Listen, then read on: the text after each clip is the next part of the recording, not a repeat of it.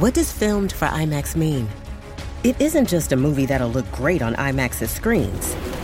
It means that hiding from a sandstorm feels like fear in every flicker. And every triumph is felt in every sound wave. And the things we've only imagined, you can truly experience those too. That's what filmed for IMAX means. Get tickets to experience Dune Part 2 now and IMAX's exclusive expanded aspect ratio.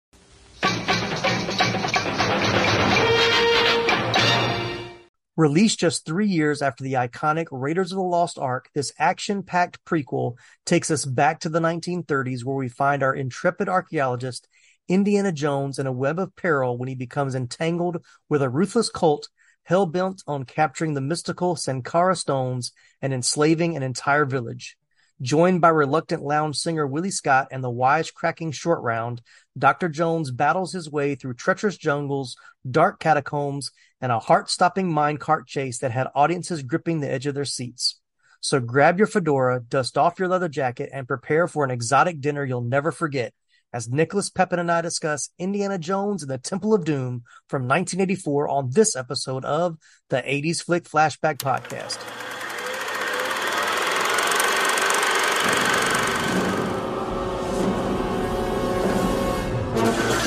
If adventure has a name, it must be Indiana Jones.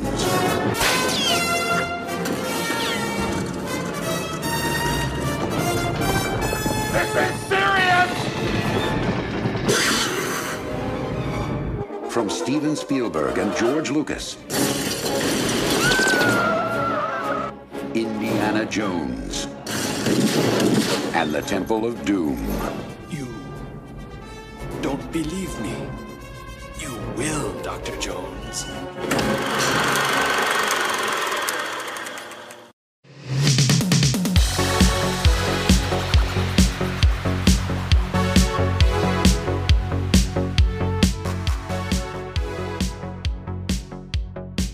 Hello, movie viewers and movie lovers. My name is Tim Williams, creator and host of the 80s Flick Flashback Podcast.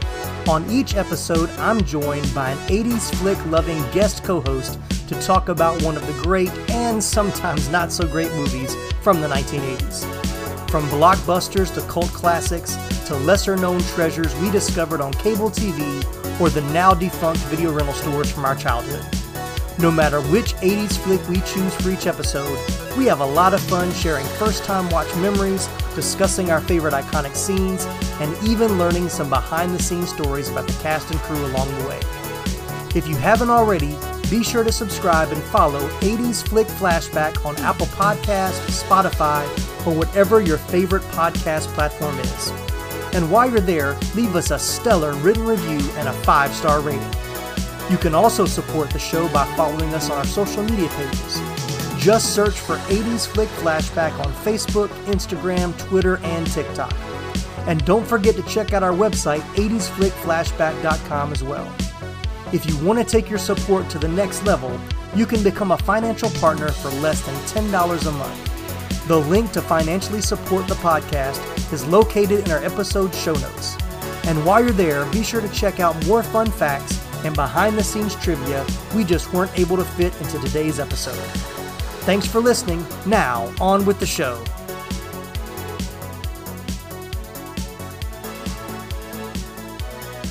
All right, welcome in, everybody, and so glad to have you for our very first episode of our Summer of Sequels series. So excited for this series that we're doing on the podcast and excited to talk about Indiana Jones and the Temple of Doom. Uh, but let me introduce my guest co-host. You know him, you love him. He's a favorite here at the podcast from Pop Culture Roulette. Please say hello to Nicholas Pepin. How you doing, Nicholas? I'm good. Have a well. I, mean, I think I already know how you're doing. I've had that whole intro there already. Right, yeah, right. No, I'm I'm ready to join in on the fun of the summer of sequels. Yes, yes. And uh, you are a Indian. I know you made comments like you'd love to talk anything Indiana Jones, so you were a game when I mentioned it to you. So Yep. uh, wonderful to have you on this one. I do want to mention. So for those of you that have been with the podcast for a while, I wanted to start the summer of sequels with this sequel because the very first episode we did on this podcast was Raiders of the Lost Ark, which is still currently, uh, at this point of recording, it is still number two in our most listened to episodes. But I will say that if this is your first time listening to the podcast and you want to go back and listen to that episode, I want to warn you, it is not the easiest episode to listen to because when I started the podcast, I learned things later that I didn't learn until I'd already started, but I should have done like a couple of, you know, practice runs of episodes before I just, I was just like, I'm going to start a podcast. I'm going to record and put it out there and see what happens. Uh, so, you know, I was learning how to, the, the pace of the show. I talked a whole lot. I had way more notes than I probably needed to. All of saying all that to say, uh, we've gotten better. Uh, hopefully, if you go back and listen to that episode, you can see or you can hear that the, the podcast has gotten better uh, with better equipment, better editing, all that kind of stuff. So, but to honor the first episode, we're we're starting off this uh, summer of sequels with Temple of Doom, which I will say from the offset is not my favorite sequel of the franchise. No, no, it is not. Yeah, uh, but I figured we'd we we'd go to the second one and not jump to the third one, which is the one I'd rather talk about. But anyway, moving on. well, let's jump right in, Nicholas. When did you see Temple of Doom for the very first time? Hmm. You know, again, I you know, I think I say this every time we I do an episode with you. Mm-hmm. Uh, I don't know. Uh, I'm I'm guessing it would have been in in the early '90s when like because I mean when the Last Crusade came out in what 89 89. 89 Yeah. so it would have been around that time when because like Young Indiana Jones was on TV Yeah, yeah, that's right. and and so you know the home video being what it was I'm I'm guessing that this is the Temple of Doom would have been one that my my parents probably would have been a little hesitant to let me watch hmm but I yeah, guarantee you we watched it at some point because I know that we loved Raiders. I know Mhm. I watched Last Crusade a bunch. hmm So there's no way I didn't see Temple of Doom. We just like, and we'll get through as we talk about it. We'll get to it. Like it's just, it's not as bad as I remember. yeah. Like I was you going know, to say the same rewatching it. Yeah, uh, rewatching it, and I don't know if that's because the the the specter of Crystal Skull is hanging out, yeah. Anything's better than that one for sure. or or it's just you know you know uh, nostalgia has a way of softening things. Uh, hmm hmm but it's still, you know, it's not as good as Raiders. It's not as good as Last Crusade, but it's Yeah. it's still there's still a lot of fun in, hmm in this movie. Yeah, yeah. That's a good way to put it. I was going to say it was, it was much more entertaining watching it again, and I had not watched it in a long time. We'll get to that too, but, uh, but yeah, I did see this one in the theater, uh, because we had seen, I want to say we saw Raiders of the Lost Ark in the theater, but I specifically remember going to see this one in the theater as the family, like on a Saturday afternoon. And I remember the conversations being had when we left, like my parents being like, we really didn't expect it to be like that. It was really, you know, dark, you know, the, the, the cult stuff and the, you know, heart coming at live heart coming out of a man's chest. Like they were like, are you guys okay? And I was like, man, I thought it was cool, whatever, you know, uh, and my sister was older than me and she was, you know, she just thought and you know, Harrison Ford was hot. So, you know, she wasn't, she wasn't too concerned about it, but, um, but yeah, it's funny thinking about it now. It's like that it didn't really like it didn't traumatize me in any way. Like I wasn't like overly scared about it. Um, and I think because had it been the first one, like if they had done this story instead of Raiders first, it probably would have been a little bit tougher to take in. But because I mean, you'd seen a melting face in Raiders, so you know, that's Right, still, yeah. you know, uh, that's not so uh kid friendly either. Um, No, and you know, I don't know where you're going to get to it in the notes, but you talk about seeing it as a kid, mhm. and you have to remember that for some reason this was PG. Yeah. But that's because this one and Gremlins, and I'm sure other movies, but those two, Those two in specifically, yeah. are the ones that they always point to as going. That's why we have PG-13 now, yeah. because Yeah. that exact experience that you had with your family, hmm a lot of other families had, where they're Yeah. like, "Oh, Raiders was so cool," and they went Right. to see this one, and they're like, "Oh, wait, what was that? Shield monkey brains?" Yeah, exactly. Yeah. Yeah, there was like I think I don't think he was threatened with an R rating, but I think he was getting some flack from from you know, not parents, but flack from somewhere about, you know, you know, do we do we tame it down or can we, you know, it's not quite horror as an R, but it is a little hard for younger kids. And so when Steven Spielberg tells a story, he says that he actually called the president of MPAA and said, Hey, can we get like another, you know, rating? And I think he said originally it was like PG 14 or maybe PG 13, somewhere around there. He said the guy was like, Oh, we'll take it into advisement. It's in like a month later, they were announcing we now have this new rating called PG 13. So he likes to say that he was the one that kind of got them to do it. But I read other places where they said it had been something they had been working on since like the late 70s. So it'd been something they had already kind of already been thinking about doing. But yeah, I think um, Gremlins for sure, Raiders and Temple of Doom were very much one of the reasons why they went ahead and and changed the rating at that point. Yeah. Well, yeah. and it makes sense, you know. I mean, especially Gremlins. And you know, I know you did you did that one. Mhm. And we talked about that as well. Like I wanted my daughter to watch it, and that this has been a couple of years ago. So she was around 10, which is around the same time I watched it as a kid. And she was fine, you know, the first part. And then once it started getting kind of dark, she was like, nah, I, I'm not ready for this. And I was like, yeah, I kind of forgot how it really, it really jumps to very like much like a horror movie about 40 minutes in. So, uh, so yeah. And that's kind of how this one is. This one kind of starts off kind of fun and, you know, the musical number at the beginning, which is so kind of out of place. And then, but you have that kind of typical Indy chase scene. You know, he has, a, he has an artifact or whatever that somebody else wants. And then once they get to the, uh, to the palace, it becomes a totally different type of movie at that point. Well, you know, and I, you know, again, I'm probably jumping the route here, but I know that Spielberg and Lucas really liked James Bond, Yes. hmm and and they, you know, they loved the 1930s serials. hmm So they clearly combined their love of James Bond and the 30 serials hmm by having this over-the-top musical number, right, right. and then and then a cold open that basically had nothing to do with the rest of the movie. It was Yeah. just yeah. I mean, because that's almost every James Bond movie is that Mhm. you've got this thing happening. Yep. That's nothing more than just a way to start the actual story. Hmm hmm You know.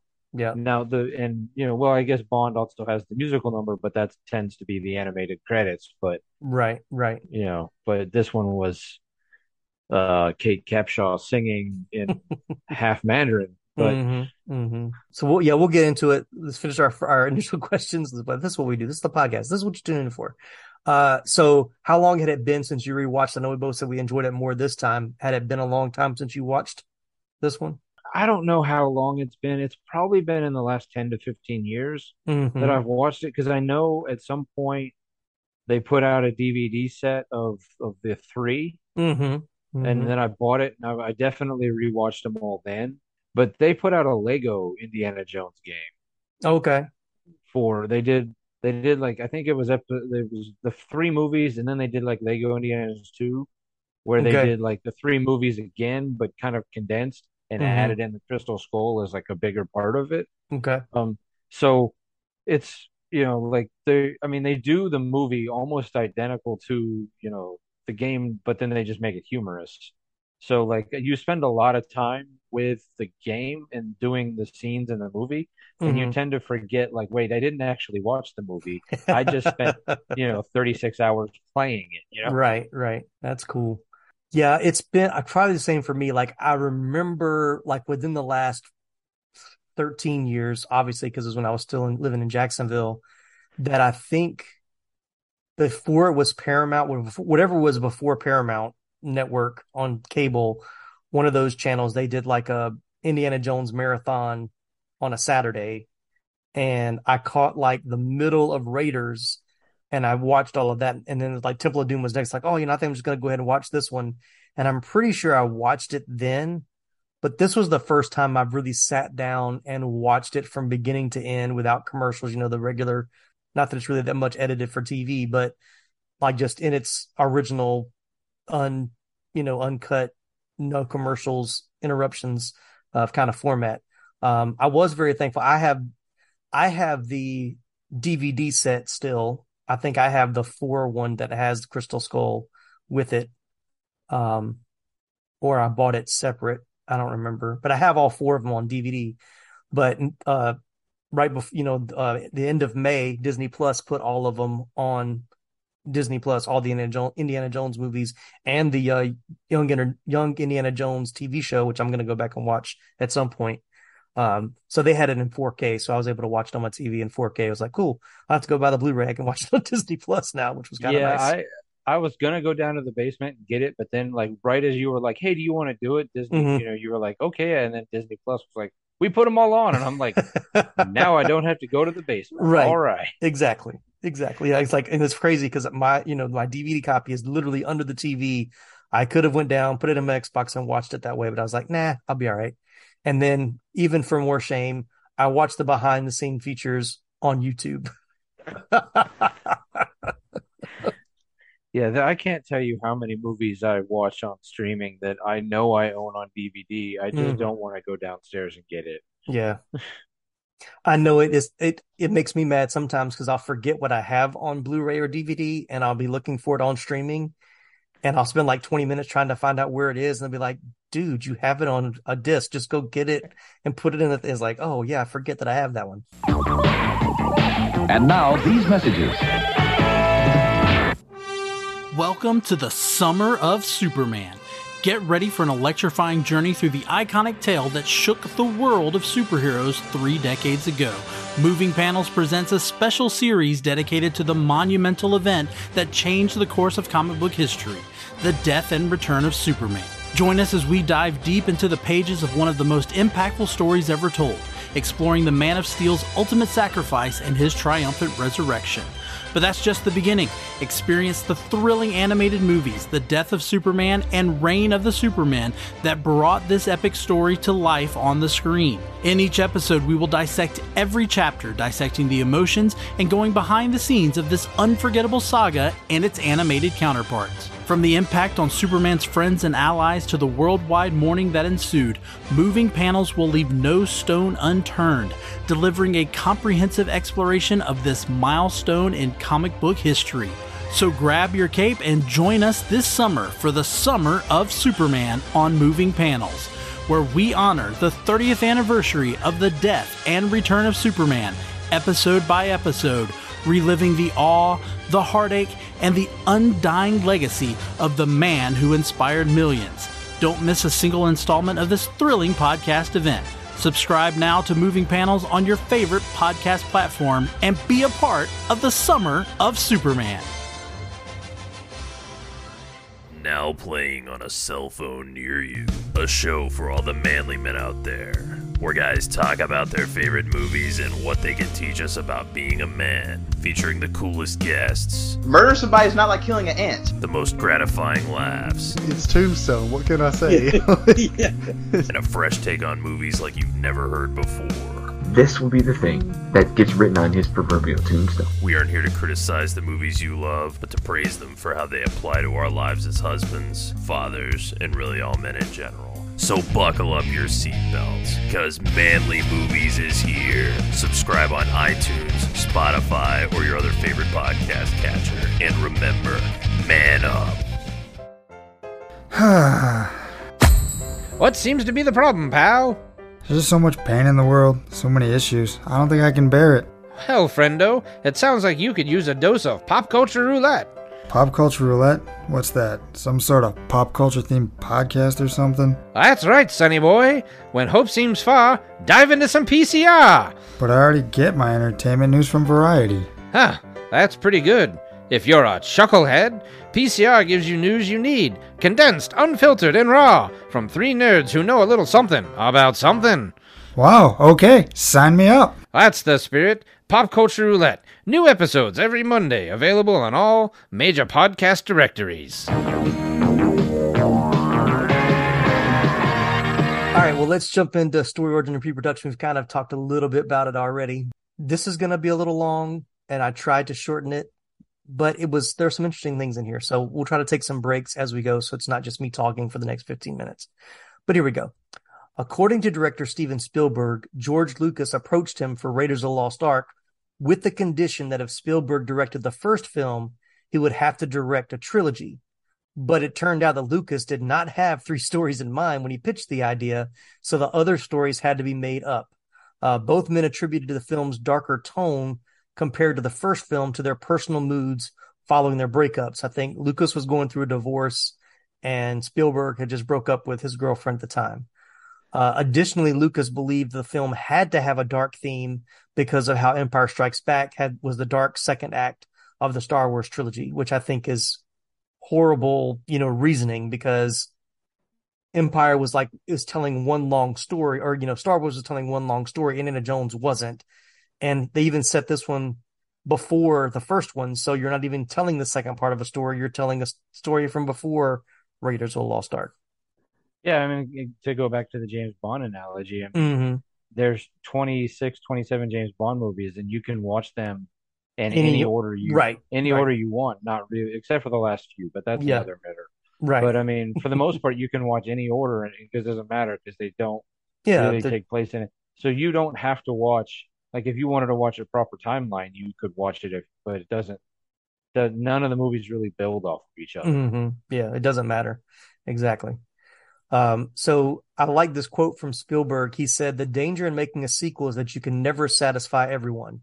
If you give people the same movie with different scenes, they say you weren't more original. But if you give them the same character in another fantastic adventure, but with a different tone, you risk disappointing the other half of the audience who just wanted a carbon copy of the first film with a different girl and a different bad guy. So you win and you lose both ways, which I think we've seen that with a lot of franchises over the years where you try to go in a different direction and people are upset. You do this carbon copy of the same last movie, people are upset. So you're not going to please everybody. So to avoid repeating the use of Nazis as villains, Lucas decided to set the film in an earlier year than the first. Initially, Spielberg wanted to bring back Marion Ravenwood with Abner Ravenwood as a possible character as well. Lucas developed the story, including an opening chase scene with Indiana Jones on a motorcycle on the Great Wall of China, followed by the discovery of a lost world with a hidden valley inhabited by dinosaurs. Additionally, the Monkey King was considered as the plot device, but Chinese authorities refused permission for them to film in the country, so a different setting had to be required. Lucas had written a film treatment that included a haunted castle in Scotland, but Spielberg felt it was too similar to Poltergeist, so the setting transformed into a demonic temple in India. During the early stages of development, Lucas proposed ideas for a film involving a religious cult that practiced child slavery, black magic, and ritual human sacrifice. Lawrence Kasdan, who had written the Raiders of the Lost Ark uh, script, was initially act, was initially asked to write this script, but declined due to his distaste for the proposed storyline and the overall dark tone of the film. Lucas then hired Hilliard Duck. I mean, sorry, Hilliard Duck. I was going to, I was going to say that.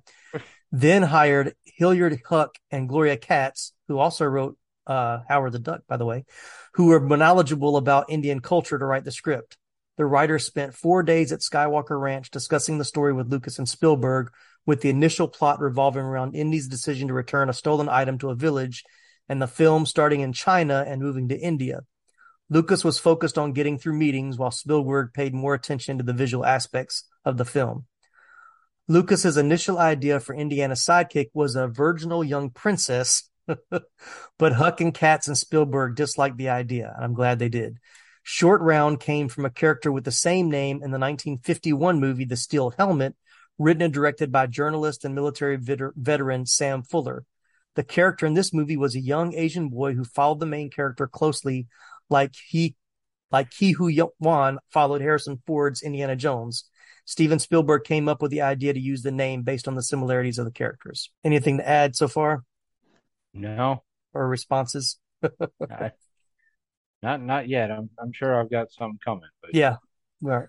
After this, Lucas handed Huyck and Katz a 20 page treatment in May of 1982 titled Indiana Jones and the Temple of Death to adapt into a screenplay. There were scenes such as a fight scene in Shanghai, the escape from the airplane, and the minecart chase came from earlier scripts of Raiders of the Lost Ark. In Raiders, the headpiece for the Staff of Ra was originally conceived to be in two pieces, with the first piece in the Museum of General Hawk, a Japanese allied Chinese warlord in Shanghai. Jones was planned to steal that piece and then use a giant gong as a shield as General Hawk fired a submachine gun at him during this escape, much like the final moments in Club Obi Wan. Kasdan said that was too expensive to produce for the earlier movie. After that, Jones was to fly to Nepal to find Marion and, and the second piece. In flight, he falls asleep, and all the other passengers on the plane bail and parachute to safety, leaving him to escape alone using an inflatable raft to slide down a Himalayan slope to Marion's bar. Kasdan said this was cut because it interrupted the story flow and was, quote, too unbelievable, a complaint leveled by some critics at the finished scene in this movie, which I will say that is probably the most unrealistic of all the scenes of all the movies is them surviving by floating on a raft that hits a mountain. Yeah. Yeah, what did I want to say? Raft is uh raft is a parachute to toboggan to an actual raft. Totally ridiculous, but it it it follows in tradition with Indiana Jones because we do get a you know a fridge coming in Crystal Yeah. Skull. yeah. This is true. This is true. But yeah, so it is interesting that they did have some of the scenes in this were things that they they wanted to do in the first movie but couldn't, and so they just found found ways to kind of work it into the story of this one, which some worked, some didn't. So Lucas, Spielberg, Katz, and Huyck were concerned how to keep the audience interest while explaining the cult. Huyck and Katz proposed a tiger hunt, but Spielberg said there's no way I'm going to stay in India long enough to shoot a tiger hunt. They eventually decided on a dinner scene involving eating bugs, monkey brains, and the like. Katz said Steve and George both still react like children, so their idea was to make it as gross as possible. The second draft of the script was completed in September. Originally, Captain Blumburtt, Chattar Lal, and Mahar- Maharaja had more significant roles to play. However, some scenes, including a dogfight and those featuring characters turning into zombies after drinking the Kali blood, were eventually cut. Additionally, during pre-production, the title was changed from Temple of Death to Temple of Doom. Huyck and Katz worked on final rewrites for the shooting script from March to April of 1983. Interestingly, Huyck and Katz revealed that Harrison Ford ended up taking many of the one-liners that were initially written for Short Round, which I thought was interesting. So that's the making of the movie, or how it came to be. Yeah, I mean, I'm sure in their heads, and, and if we were to sit down and talk with them, Mhm. it would make a lot more sense on how they went from China to India by Mhm. long route, you know. But Yeah. you know, I you know, I I think what we got is way better than what they started with. yeah, yeah, yeah. You know, it's one of those things where, especially in sequels too, you see it where, like in this case, where they had things they wanted to do in the first movie that they couldn't do, but they liked the ideas. So then they kind of build the story around these action sequences that they want to put in the movie. That's my big, I'm jumping out of the 80s, but my biggest issue of the, I love the Mission Impossible franchise. That's one of my favorites, but I despise Mission Impossible 2. But I also know that there was no real script for that movie. Tom Cruise and the director, whatever his name is, that did John Face Woo. Off, John Woo, like they they started their meetings with what are the most ridiculous stunts we can think of, and then took those stunts they wanted to do and then tried to build a story around it, which is why the movie is so choppy. Well, it was also the original running time was like three hours long, so they had to cut a lot of they cut all the story out to keep the action sequences, which makes it less enjoyable of a movie, in my opinion. yeah, I mean, we could go on a whole tangent about Mission Impossible or Yeah. Fast and Furious or Yeah, you yeah. know, something like that. But you know, the the Indiana Jones, I you know, I I feel like I hadn't thought of it until I was doing the research for this movie, but I do the the James Bond comparison is Mhm. it makes a lot more sense. Oh You yeah, know, that yeah. they they they didn't try to build on the story and continue to Temple of Doom is not related to Raiders of the Lost Ark, which is not Mhm. related to Last Crusade, which is not related. You know, I mean, I think Crystal Skull is the first time that you even have like a returning character. Yep, yeah. Well, yeah, Yeah. aside from was it Marcus? Like Marcus returns in the third one. Yeah, this is the one this is the only one that does not have a recurring character at all. Cuz Okay. Marcus, you know, he worked he worked from the, at the uh, college Okay, is in yeah. yeah, and That's uh, right. And John Rhys yeah, I Davies, uh, Sallah, I think Sallah's in the third one as well. So they kind of brought back some characters the third one, but this one is completely separate. Yeah. But I mean, you you can easily watch Last Crusade or Raiders of the Lost Ark and not. Oh yeah, like, yeah. They don't build off each other No, at all. yeah. Or like if you tried to watch any of the Mission Impossible movies without watching, you know, well, you could probably skip two, but Yeah. uh, without watching the other ones, like you do get lost. You know. Mhm. Yeah. Especially the last couple. But yeah, you're right. But they, that was true. I want to say that, you know, it's been a while since I did that research, but I want to say like Indiana Jones was kind of birthed out of Spielberg wanting to make a James Bond movie, but knowing that they would never let him do one. So he kind of created his own version of James Bond of being like the archaeologist. But the, is definitely an homage at the beginning of this one because he dresses in the tuxedo to look very much like a James Bond, Right. Sean Connery James Bond. So uh, it's definitely there. Are you ready to jump into casting? Sure, let's do it. Okay. Uh, we won't talk much about Harrison Ford because, of course, he was in the first one. So I've talked about him previously. Uh, but I will say that he underwent a strict workout routine with trainer Jake Steinfeld, Body by Jake, consisting of weightlifting and calisthenics such as push ups, sit ups, pull ups, and squats to prepare for the role. Uh, Spielberg also undertook the same routine to encourage Ford, but he quit after only a few weeks. which I thought was great. Harrison Ford also like throughout like had a serious back injury in one of the scene, the fight scene in the uh the bedroom at the in the uh in the temple, and uh he was laid out for several weeks, and so Spielberg actually had to film. He ended up filming the fight scene at the end on the uh, rock crusher with the stunt double he filmed all of that and then filmed the close-up shots of Harrison like three months later, or, you know, six or seven weeks later after uh, oh. he re- recovered from surgery. So that was an interesting story I saw on the uh, behind-the-scenes featurette on the on YouTube. All right, so let's talk about Kate Capshaw as Willie Scott. Capshaw moved to New York City to pursue her dream of acting, landing her first role in the soap opera The Edge of Night.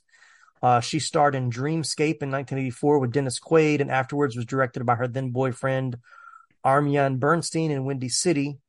She met she met film director and future husband Steven Spielberg upon winning the female lead as Willie Scott in this movie. In addition, she appeared in 1986 film Space Camp, followed by Power in 86 with Richard Gere and Gene Hackman, and then starred at, in The Quick and the Dead with Sam Elliott in 1987. She had several film roles throughout the late 80s into the 90s. She starred alongside Michael Douglas and Andy Garcia in Black Rain in 89. Sean Connery and Laurence Fishburne in Just Cause in 95, and Warren Beatty and Annette Bening in Love Affair in 1994. Uh, believe it or not, Sharon Stone was the top choice for the role of Willie Scott before Kate Capshaw auditioned. Stone later starred in King Solomon's Mines in 85 and its sequel, Allan Quatermain and the Lost City of Gold in 86, two films that attempted to duplicate the success of Indiana Jones franchise. Also, Markie Post of Night Court fame was heavily considered for the role of Willie Scott as well. I could have seen either one of them do it. Yeah, yeah. Like Willie Scott is not like that memorable of a character. like it just you know, I mean, I know that she's been somewhat critical of the role herself. Mm-hmm. Mm-hmm. I don't I don't think she's as bad as what, what Kate Capshaw goes around saying about it, but you know, there's definitely like Sharon Stone at the time, I think could have done it. Mm-hmm. You know, like you know, it's not it's not like when we we've talked about it in past episodes or even with Harrison Ford. Like I would have a hard time seeing anyone other than Harrison Ford be Indiana Jones. Yeah, yeah, for sure. You know, if you were to if you were to remake Temple of Doom, which uh, you know is not a good idea, but if you were, like, I don't think the Willie Scott role is so like, oh my goodness, you can't. You know, it wouldn't be hard to recast. Yeah, I would honestly. No. I think Markie Post would have been a good it- choice for that. Honestly, Mm, you know, maybe because I've seen King Solomon's Mines and Sharon Stone in that role, it's pretty, pretty terrible. But it's also pretty terrible knockoff of Indiana Jones too. So I guess those are the similarities there. But Capshaw's not terrible, but the character just doesn't have much. I mean, she's and they said they wanted her to be completely different Right. from Raven. I mean, from uh, Karen Allen's character uh, in the first one, who was very independent and like kind of an equal with Indiana Jones. Willie Scott is just the damsel in distress that screams through most of the movie. Like I forgot how much she screams in this movie until I was watching it and I was like, Yeah. gosh, is she going to scream in every single scene? which the rumor is she did not know how to scream until she made this movie. Like Spielberg had to like teach her how to scream, at least the way he wanted her to scream for the movie, which is crazy. You know what I was saying? Like, it's no, like, I'm not no knocking on Kate Capshaw No, yeah, yeah, acting yeah. ability. It's just, you know, this particular role Yeah. is not necessarily well written, you know. Mhm. Yeah. Yeah, I've seen her in other roles where she's much better. She has a much more of a character to portray. And this one she just I mean she does she has a few shining moments that I will give her some credit for. Um and she probably brought some life more life to the character than was probably on the page, I would think. Because especially you gotta think if they were if Lucas and Spielberg are, you know, heavily involved in the writing, both coming off divo- you know, bad relationships and divorces, they're not trying to give a strong female character, probably. Probably not, no. All right. Well, moving on, we'll talk about a, a character that I'll love to talk about more. Uh, that's Ke Huy Quan as Short Round. Hopefully, I'm not butchering his name. Uh, but as a child actor, he rose to fame, of course, playing Short Round in Indiana Jones in '84, and of course, Data in Goonies in '85. Following a few roles in the '90s, like TV's Head of the Class and cult classic movie Encino Man, with Brendan Fraser and Goonies co-star Sean Astin. He took an almost 20-year acting hiatus during which he worked as a stunt choreographer and assistant director. I had no idea that he worked as a stunt choreographer in Hollywood when he wasn't acting, which I think is awesome. I I think I had heard that only because when he did make his comeback, Mm-hmm. like people were like, "Where's he been?" He's like, "Well, he, I mean, he just wasn't acting, but he was still Right. active."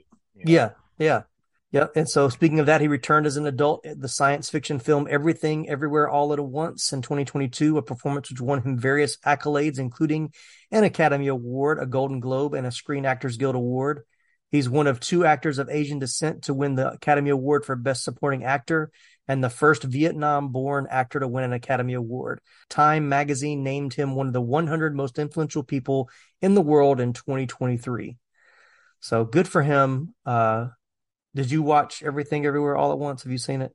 I know that you didn't like it very much um, from your review that you put online. Yeah, I, I mean, yeah. loved it. Yeah. I can't I- say that I didn't I- like it. It just wasn't, I didn't think it deserved as much of the praise as it was given. But I did, I did like it. There were things that I liked in it. It was just, it was a little too weird for me. I see, and that's where, like, I, you know, I I have a love for weird movies. I absolutely think it deserved all the praise that it got.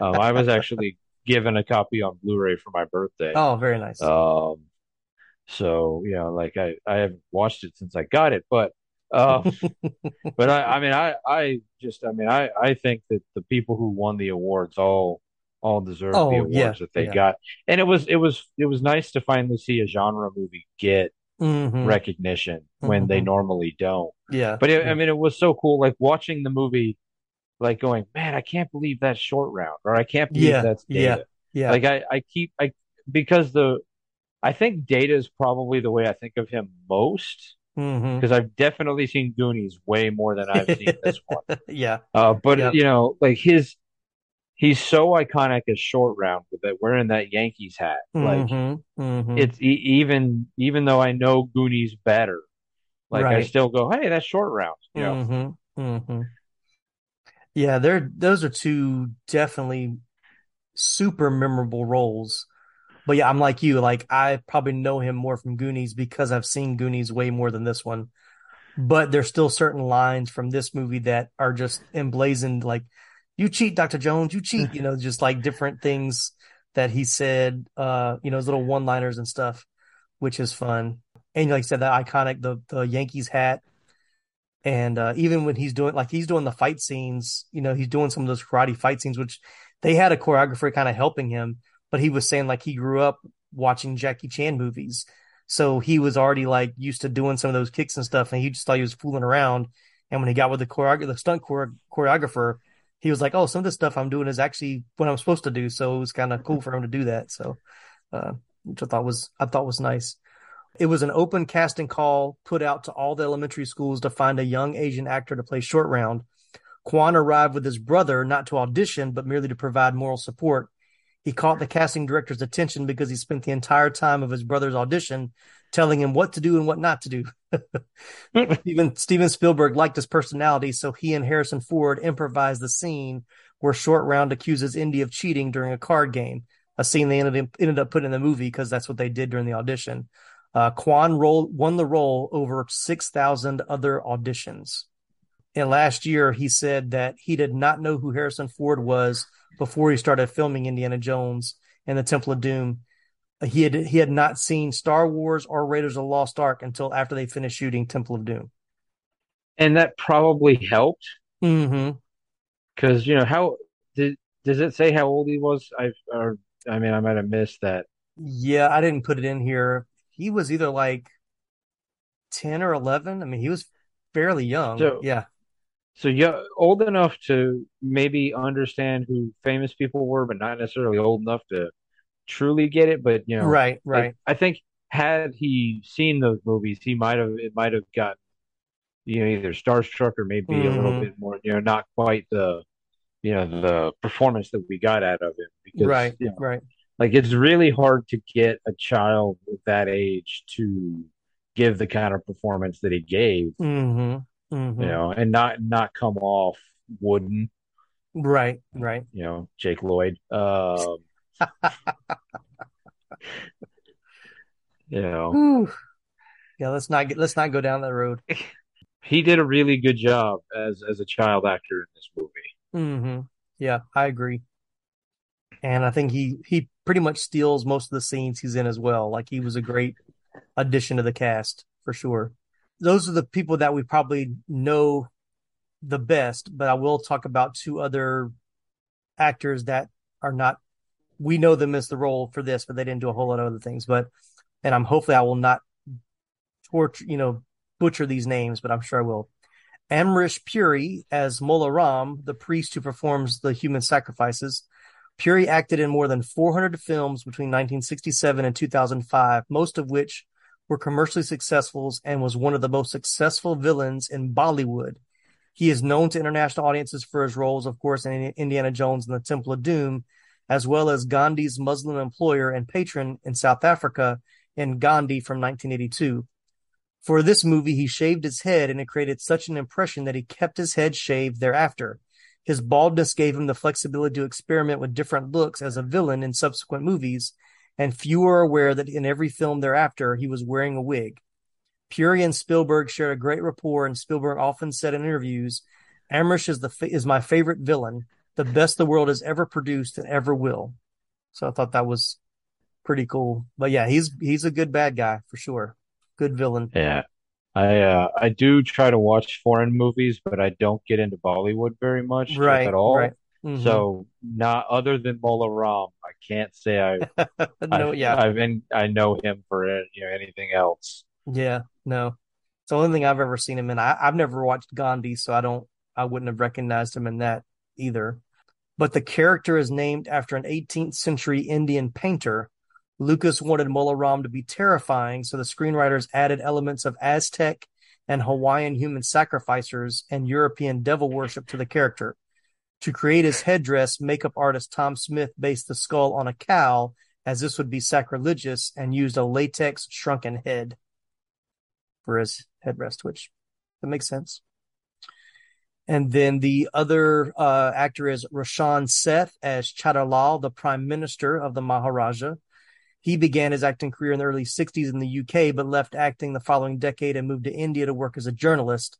In the 80s, he rose to prominence for his comeback performance in Gandhi as well, which brought him a ba- which brought him a BAFTA award nomination for Best Actor in a Supporting Role, and reignited his interest in acting. He has since appeared in numerous British and American feature films and television programs, with roles ranging in Pass to Passage of India, My Beautiful Laundrette, Mississippi Masala, and Street Fighter the movie. Oh.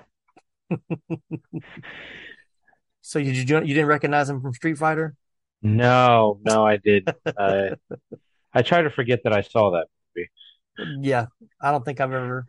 It's like I'll see it on the streaming things. of like, you know, I don't know if I've ever seen this, but I don't feel like I want to watch it now either. So, uh, okay, so real quick, an uncredited Dan Aykroyd appears briefly and with a British accent as Weber, who escorts Jones, Short Round, and Willie from their car to the plane, which I recognized him immediately and always forget that he's in this movie until he pops up. Did you recognize him? Uh, yeah, as soon as I saw him, I was like, "Yep, that's Dan Aykroyd." Like just just hanging around London, thought he'd be in, be in a movie with Steven Spielberg all of a sudden. Well, and it's one of those things. It's like, like uh, because he's Dan Aykroyd, like I kept waiting for him to come back into the right, movie, right, right. and then just like, oh, that's weird. Like, hmm because it's not like Dan Aykroyd was a nobody when this movie Exactly, came out. yeah, So yeah, you know, like, like that's somebody that everybody would have been like, hey, that's it, and then just never came back in the movie. Like, Nope. Just a little just a little walk on cameo. That's all he had to do. Uh so my favorite little story about the cast is this. Actor pat roach plays the uh, cult overseer in the mines with painted brown skin. He had previously appeared as the german mechanic the giant sherpa in raiders of the lost ark. And he actually i think he shows up again in uh last crusade. So he actually fights indiana jones in all three movies as a different thug, which I think is pretty fantastic. Well, I mean, when you got something, you know, you're gonna make it work for you. Exactly. Yeah. Exactly. But like Harrison's probably, well, I have to get beat up by this guy again. so anybody else from the cast that you wanted to mention that I might have forgotten about?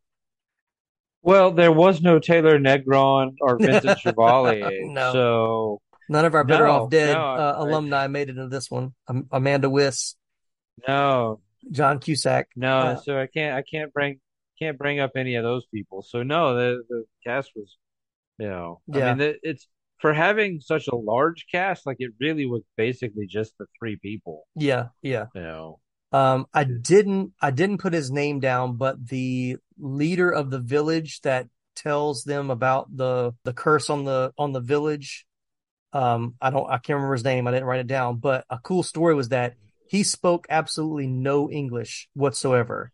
And so to film those scenes, he was actually repeating the words that Steven Spielberg was saying to him. So he was saying his lines phonetically, not knowing what he was saying. And Spielberg even said like he was even giving him the motions of like what, you know, move his hand across his forehead when he says the dark cloud came over, whatever. And so if you'll notice, there's like breaks, like he has long pauses. And Spielberg was like, that's why those pauses are there because I had to feed him the next lines for him to repeat. And so the editor had to like really work with that to make it seem a little more seamless, which I think is fantastic. Yeah, I mean, you know, good for him for giving it a shot. Yeah. I mean, it works. I would have never, I never would have thought that he didn't speak English. I would have thought that, you know, they, his English wasn't that, wasn't that terrible. No, no, for somebody who apparently didn't speak it at all. Yeah. Mm-hmm. Mm-hmm. Yep. All right. Well, let's jump into favorite or iconic scenes. I know there's going to be several in this one. So which, which iconic scene would you like to talk about first? Um, well, uh, As you one of my your favorites, notes. uh, one of my favorite scenes is one you you already kind of briefly touched on. Mhm. I I love the the when uh Indy and Short Round are playing poker and catch Yes. each other cheating, Yes. and like they're having this whole conversation, like Mhm. and Willie is just freaking out the whole time, Yeah. and those two are just ignoring her. Yeah, like just yeah. like she is just going on a tangent about how terrible Mhm. everything is, and she's screaming, and Mhm. you know she keeps coming across the snakes and animal, and, and they're just. It's like they're in another room or like Mhm. another building. Like they're Right. just not. It. I. I did really enjoy that scene. Yeah. Yeah, that is a fun that's definitely a fun scene, a good little comedic scene before you get into all the, you know, dark elements of the movie. Uh, I do like the scene in that kind of that at the little campground scene where the uh, elephant keeps like bumping her and she's like, leave me alone, leave me alone. And then the snake comes down over her shoulder and she thinks it's the elephant trunk and then slings it over while Indy is completely freaking out because it's a snake, which Oh, yeah. I love that. I love that scene. That's always been one of my favorites. All right. What's your next iconic scene? I mean, the mine cart. I mean, Yeah. Yeah. That, and I'll say that's one of the scenes that rewatching it made me enjoy it more. It was like, I remember how fun that was seeing that as a kid. And like you said, I think maybe watching it now, the nostalgia part of it made it more enjoyable, more so than the movie as a whole, because it's still problematic in a lot of areas. But that scene specifically took me back to my childhood, even when it's kind of the POV of the tracks like you're on a roller coaster it was like i want to throw my hands up in the living room like i was on the roller coaster uh and just remember that feeling of being in the theater and seeing that like that was the coolest thing ever I mean, it's it's really the kind of the centerpiece of the movie. I mean, Mhm. the whole minecart chase scene, like which you know, let's not get into the problematic nature of like how ridiculous it is. But you know, the whole the whole movie the whole movie is somewhat ridiculous yeah, exactly Yeah. But uh I mean, yeah, I mean it is I mean it's what they kind of sell the movie on. I mean, it's just Mhm. you know, is that that whole minecart scene, which Mhm. is, you know, it's a lot of fun. You know, you Yeah. can't you can't go wrong. And if you want to have even more fun with actually playing it, try the Lego game. that would be fun. Watching it, especially now with like better quality, it's easier to see the parts that are the miniatures uh, for some of the scenes, which I think I even re- I remember like noticing when I was younger, but they're a little bit more pronounced now uh, for the for the miniature scenes, which are still pretty fun. The the cool thing is like the entire like the live scenes of them on the actual track was just a circular track in one of the largest rooms they had in the studio. And so he said they just basically shot them doing the same kind of moves on the track. They would just change the lighting to make it look like it was a different part of the cave, which is pretty smart. You got to Yeah. give it to Uh, them. Oh yeah, and and you know that's the thing about like watching something in 4K now, or you know, Mhm. watching it. You know, we've got these a, HD 4K, all the bells and whistles. You know, Mhm. stuff that was made back in the 80s. Like, well, you know, like you know, well, it was I, the only thing I can think of off the top of my head is like the coffee cup in Game of Thrones. You know, you go back Right. and you watch 80s movies, you see a lot more stuff like that. Boom Mhm. mics show up, Yeah, stuff that. I don't think we were ever actually meant to see. Right, right. But because, you know, back then we didn't think that people were going to uh rewatch movies or watch them Mhm. as carefully as as we do now. Right, right. Yeah. Freeze framing and, you know, the pause button on the VCR changed a lot of how movie was made after that because realizing that you could rewind and rewatch a scene over and over again and catch un- unintentional or intentional mistakes or Easter eggs that the producers or movie makers wanted to do. So, um, yeah, very much so. But yeah, that's that, but that's definitely a fun scene. And, you know, there's, there are some effects that do look a little a little more cheesy now with uh, HD. The water coming through the mines is definitely a miniature, and them running in front of a, a screen of the water behind them. So that's pretty pretty evident. And even the one where whether he pushes them into the other lane or something that's like superimposed on the screen was, was pretty was pretty noticeable as well. There are a few scenes like that, I think. Yeah. Let's see what else do I got here. Uh pulling the heart out Mhm. and then the guy staying alive. I mean, I can't think that's another one that that's yeah, the the minecart scene, that scene are are pretty heavily parodied. Mhm. You know, but like, Mhm. you know, the whole um Bum Shabai, um Bum Shabai, and then he pulls the heart out and the, Right. the guy right. The guy stays alive. It's like, wait a minute. I mean, that guy's literally holding his beating heart. How are Right. you still Right. And then the heart turns to flame once the body goes into the flames. Like that's, you know, all the Yeah. mystical, magical stuff. But then, of course, the bridge scene is pretty iconic too. Yeah, I Um, got that. I got that one down too. Yeah. Yeah. Which- Which is, that's, that's one of my favorite scenes too. I always like that, that scene. And then it's just cool watching that, watching that bridge break and watching it fall on both sides was, was pretty cool. And they got that on one, they had to do that in one take to do, Yeah, something like that you really don't get a second chance at. You know? Yeah. I'm I'm probably gonna I'm probably jumping into trivia that I have later, but Steven Spielberg is deathly afraid of heights. So when they built like they had so I think they filmed in Sri Lanka because they weren't allowed to film in India. So where they were close to filming, there was actually like a it was like a university or a company, like a corporation that was into physics. And so they were able to get them to come and actually build that actual bridge for them like 200 feet off the ground. So it was wasn't as high as on the movie, but it was still pretty high off the ground. So it was like very sound. Steven Spielberg said he could only go out about a third of the way on the bridge on either side, and that was as far as he could go. But Harrison Ford would run back and forth on the bridge just to drive Steven Spielberg crazy, which I thought was pretty pretty hilarious. So on the on the behind the scenes featurette, they actually have footage of you watch Harrison running across the uh the bridge, which is pretty cool. My my mom's deeply and deathly afraid of, of rope bridges or suspension Mhm. bridges. Mm-hmm. Um, and my sister and I are not. so as a family, whenever we ended up uh, doing hiking or, or trips where we were, we Mhm. would we would get on either side of mom and really kind of Like move the, the yeah, so oh yeah, yeah. move move the bridge. Yeah, uh, we thought that was funny. Um, I mean, it probably still is, but yeah. I so I, I get where Harrison Ford's coming from. You know? Mhm. All right, well, let's talk about the dinner scene. I think the dinner scene is probably another one of the most iconic scenes of the movie as well. When you well, you were probably older when you saw it, if you saw it in the '90s. Did it gross you out when I you saw it the first time? Yes and no. I mean, it's one of those things like it, it's a movie, Mm-hmm. so like I know it's a movie. Mm-hmm. So like it's hard it's hard for me to get like too squeamish about it because I know it's all special effects and Right, you know right. like none of it's real. Mhm. But yeah, the idea of like like if I was at a dinner and somebody brought out a giant wriggling snake and I was like, "Ooh, it's snake surprise." Mhm. And then cut it open it was just, you know, more snakes. Yeah. I mean, I'm not afraid of snakes, but I'm not saying I'd take that well. You Right, know? right.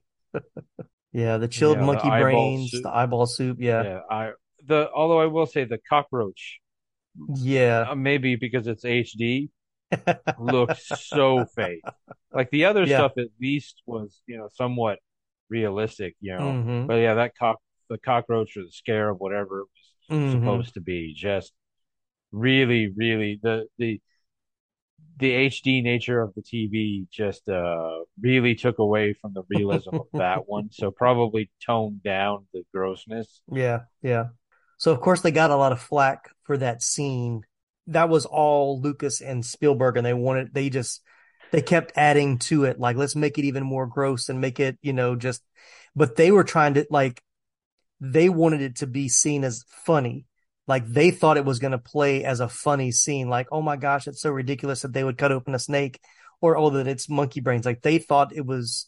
They were trying to do it as a comedy bit, but it didn't really play that way in the movie the way they thought it would. And they said, looking back on it, they kind of regret some of the things they did in it. And even in, you know, the Indian culture or Indian government, first of all, wouldn't allow the movie to be shown for a long time uh, in their country.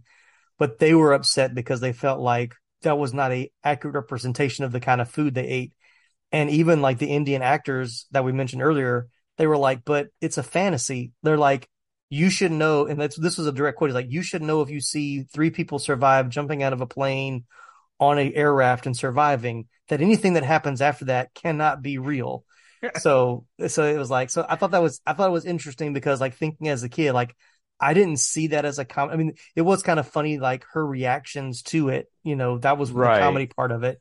But I did as a kid think like, oh, that must be really what they eat over there. Like I that would would have been my my thought process. So I don't think it played on the comedy the way they thought it would. I think the comedy was her reaction, not oh how ridiculous is this food they're bringing out because it's a different culture. We just thought that's oh I guess that's what they eat over there. Yeah, I don't I don't know if I ever thought that. I mean, it's possible I did. It's it's hard to get back into the the mindset of the Mhm. you know the the 12 to 14 year old I was when I saw this movie. Yeah, yeah, exactly. Um, but yeah, it, it's also hard for me to understand why George Lucas and Steven Spielberg thought that scene was com like Yeah, exactly. I mean, I guess I mean you're right. Like their their reactions are their reactions are her reactions. Mm-hmm. You know, like when he was like, "Ooh, cockroach," and like you know, like his they they are the over the topness of like the the guys. Mhm. You know, matched Mhm. with her just like horrified, like Right, right. you know. You're right. I mean, it is kind of like, but I don't. Yeah, I don't really understand how it's supposed to be comedy. hmm yeah, it's like I, I want to kind of go back and watch the scene now with that, look at it through that that mindset and kind of see try to maybe see it in a different different way. But it's still an iconic scene. I definitely want you know it had needed to be need to be discussed for sure. So any of any uh, other favorite scenes or iconic scenes? There was that fight scene in the in the hotel or the the the, the room, the bedroom, the room, mm-hmm. where I did write that must be the most powerful fan ever. yeah. As somebody who has installed many ceiling fans in his life, I don't think there's one of them that I've ever installed that would be powerful enough to uh, hang a guy. Mm-hmm. A big guy at that, you know, that wasn't a Yeah. small guy he was fighting either. Right. Yeah. Um, and then I also wrote, uh, it was shortly after that when they were going through the catacombs and, Mhm. uh, Indy was like, don't touch. And he immediately touched. Yes, Like, yes. That's yeah, that was going to say like another one of my favorite scenes is that scene in the the spiked room that starts to come down on them, which I think was Okay. was a lot of fun. yes. Yeah. You know, and, and the, you know, the, the obvious throwback to, you know, the first one. And then they do it. I think they do it in all of them. The, uh. Where having to reach back under and pull the hat out. Yep, yep. I like that. I like that scene a lot, and I think it's funny too. Uh, and I think Spielberg even said like that was one of his favorite scenes to film. But he said that originally, like they came up with the idea while they were shooting it for when she comes in, for her to hit the piece with her butt, and it start all over again, and them trying to run out. He said, and Spielberg talked about. He said that Lucas really wanted to keep it dark. Like he wanted to be as dark as possible.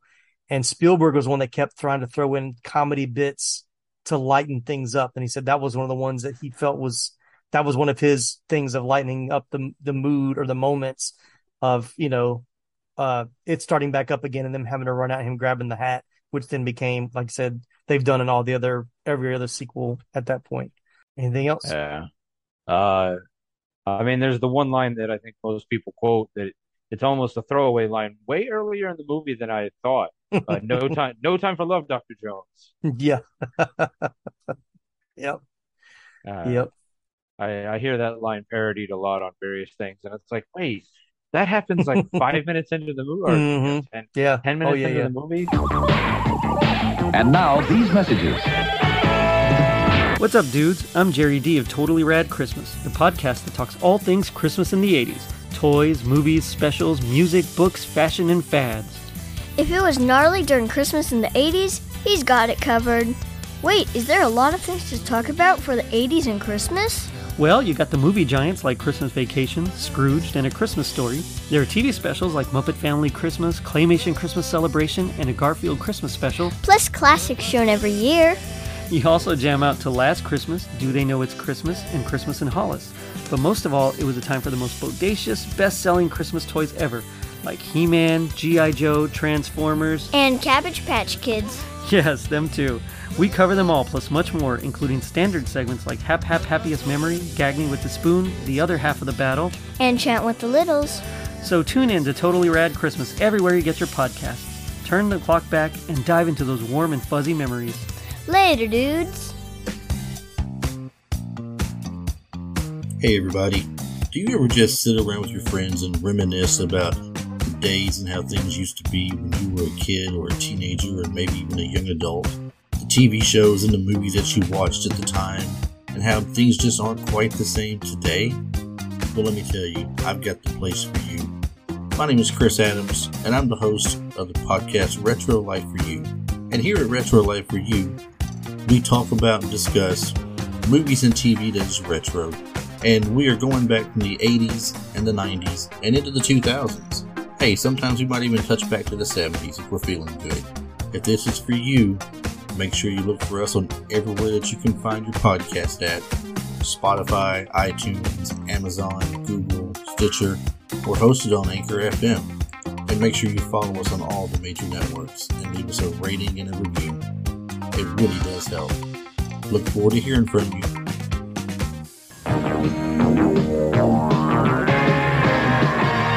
All right, well, let's jump into some trivia scenes and or trivia, and maybe think of some other scenes. I think some of these I've kind of already talked about, because they're talking about that scene with the uh, spiked room, the bug chamber sequence.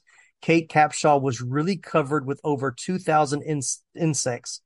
She actually had to take sedatives prior to the scene just to get over initial fear, but she claimed they definitely worked.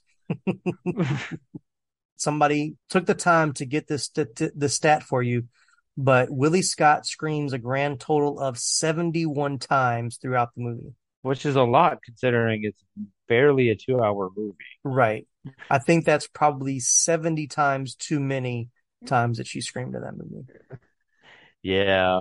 This is a funny story. I don't know how true this is, but I had to share this one. So while filming the whipping scene where Indiana Jones being whipped before he gets brainwashed, the crew played a practical joke on Harrison Ford. While he was chained to a large stone, Barbra Streisand appeared dressed in a leather dominatrix outfit. She proceeded to whip him, saying, That's for Hanover Street, the worst movie I ever saw, which is the movie he was in in 1979. She continued whipping him for making Star Wars and making all of that money, quote unquote.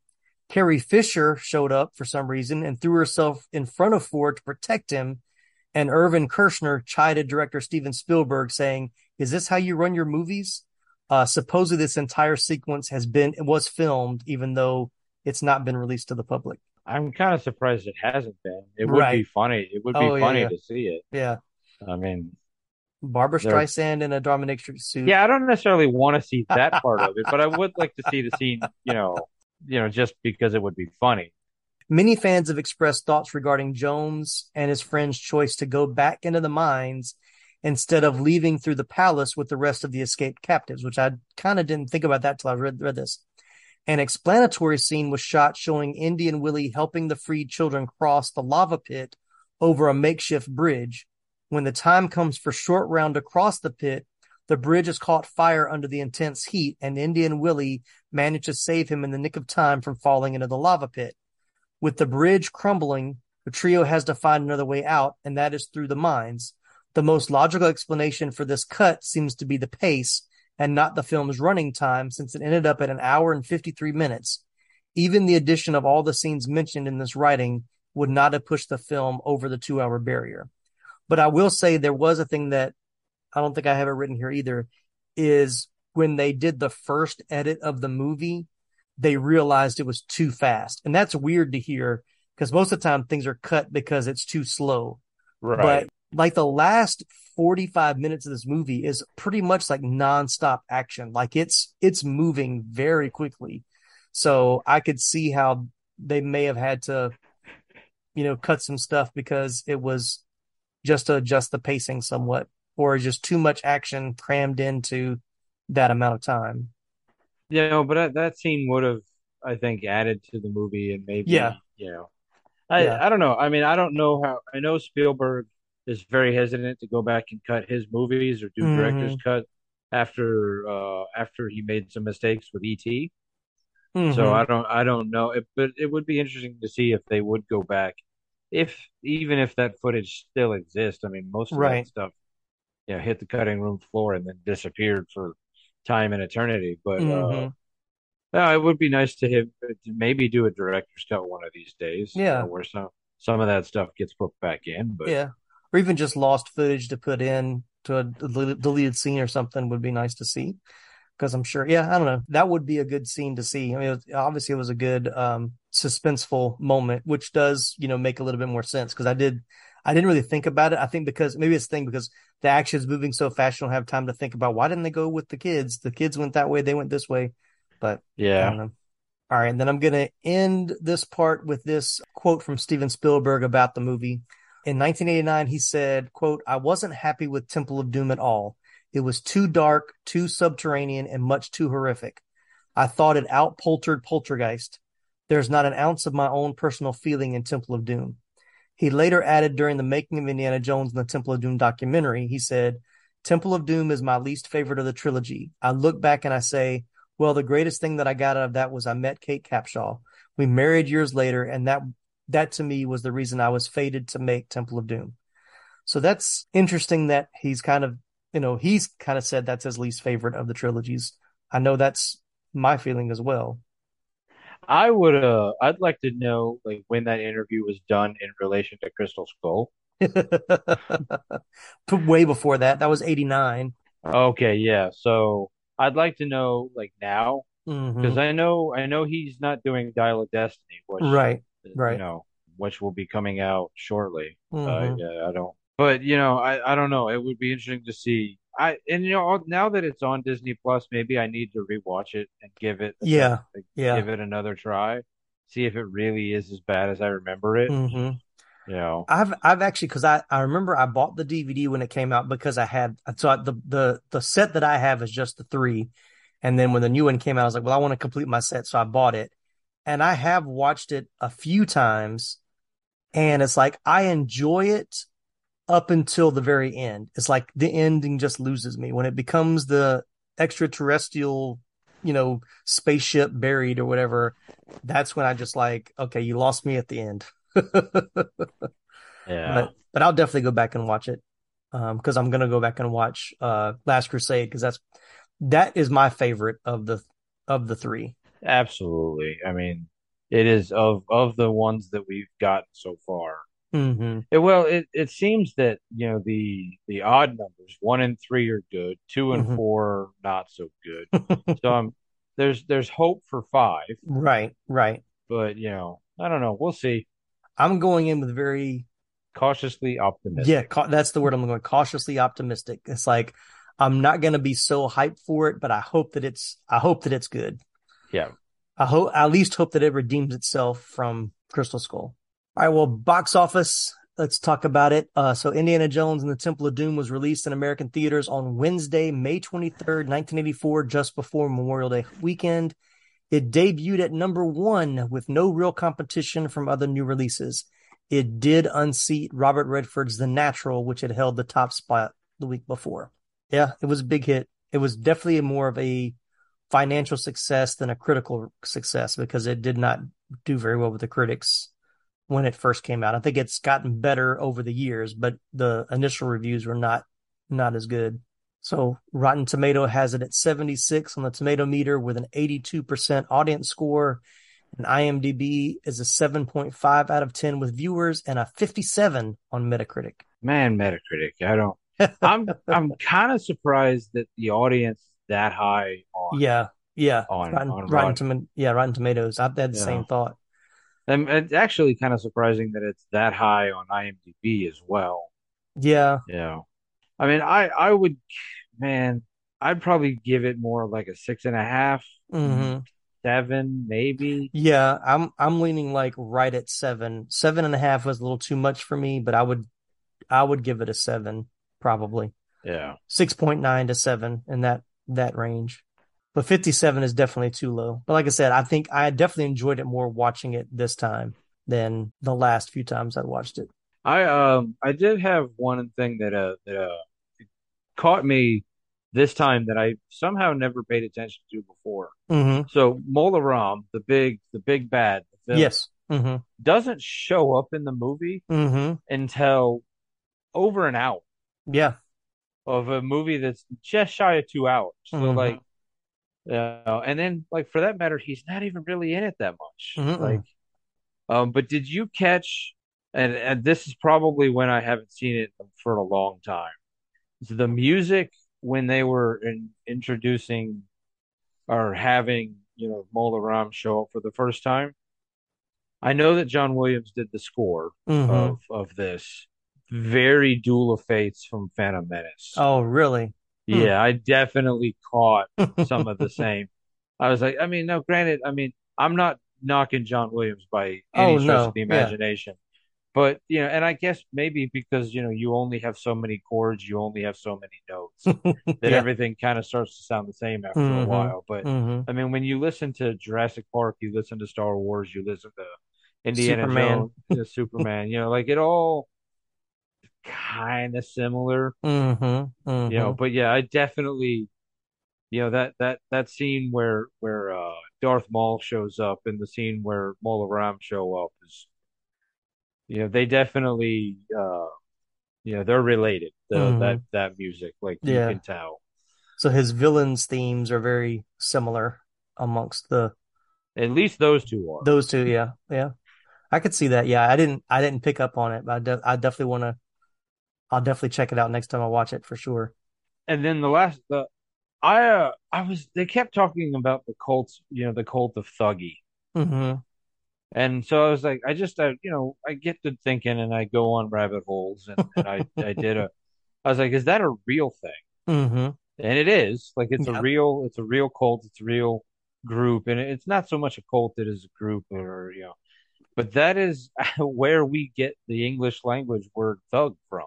Oh, really? I did not Yeah. know that. Because I, I went down the rabbit hole of just what, like, I got away from like what's going on in the movie into Mhm. what's going on with this cult because it was really fascinating. Mhm. And like I was like, you know, and it, it never it never dawned on me until Saturday night when I was rewatching the movie that that is where why we have the word thug.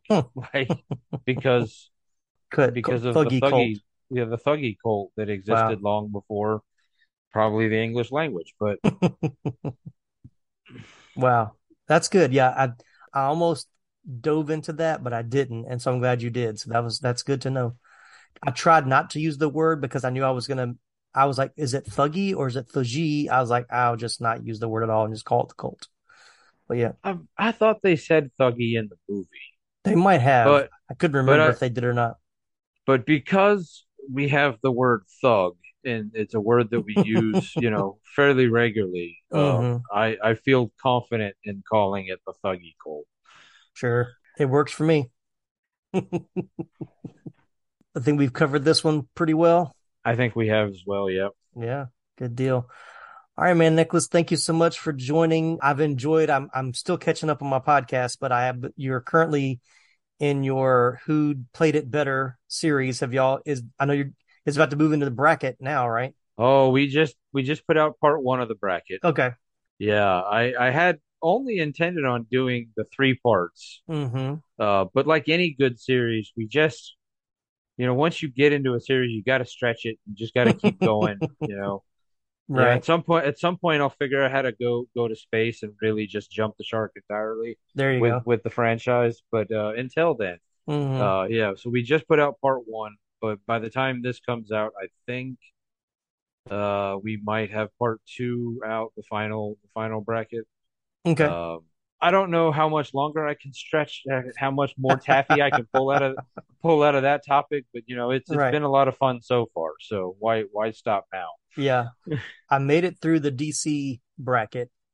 So that was, or not bracket, but the DC episode about it. So, or no, did I do Marvel? Was it Marvel or DC?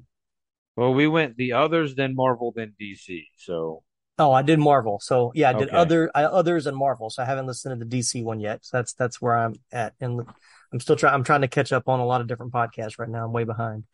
But, uh, but yeah, definitely check out Pop Culture Roulette with Nicholas and the guys. Let them hear them nerd out on their multiple topics that they love to, to talk about, which is which usually turns into some kind of bracket. I think we're becoming kind of the bracket podcast at this point. yeah, yeah. If we can figure out how to make a bracket out of it, we probably will. Very cool. Well, thanks everybody for listening. Be sure to follow, subscribe, rate, review the podcast. You can always support the show through buymeacoffee.com. And of course, you can buy a t shirt or a sweatshirt from the website, uh, 80sflixflashback.com. If you enjoyed this episode, please share it with someone who loves 80s flicks. And also, you can follow us on social media Instagram, Facebook, Twitter, and TikTok. Nicholas, thanks again, man, for being here. Always a pleasure to have you. You'll be back. We're going to cover Lethal Weapon 2 during the summer of sequels, so be looking for that one coming out this summer as well. Looking forward to it. Yes, sir. All right, everybody. I'm Tim Williams for the 80s Flick Flashback Podcast. Good night, good people.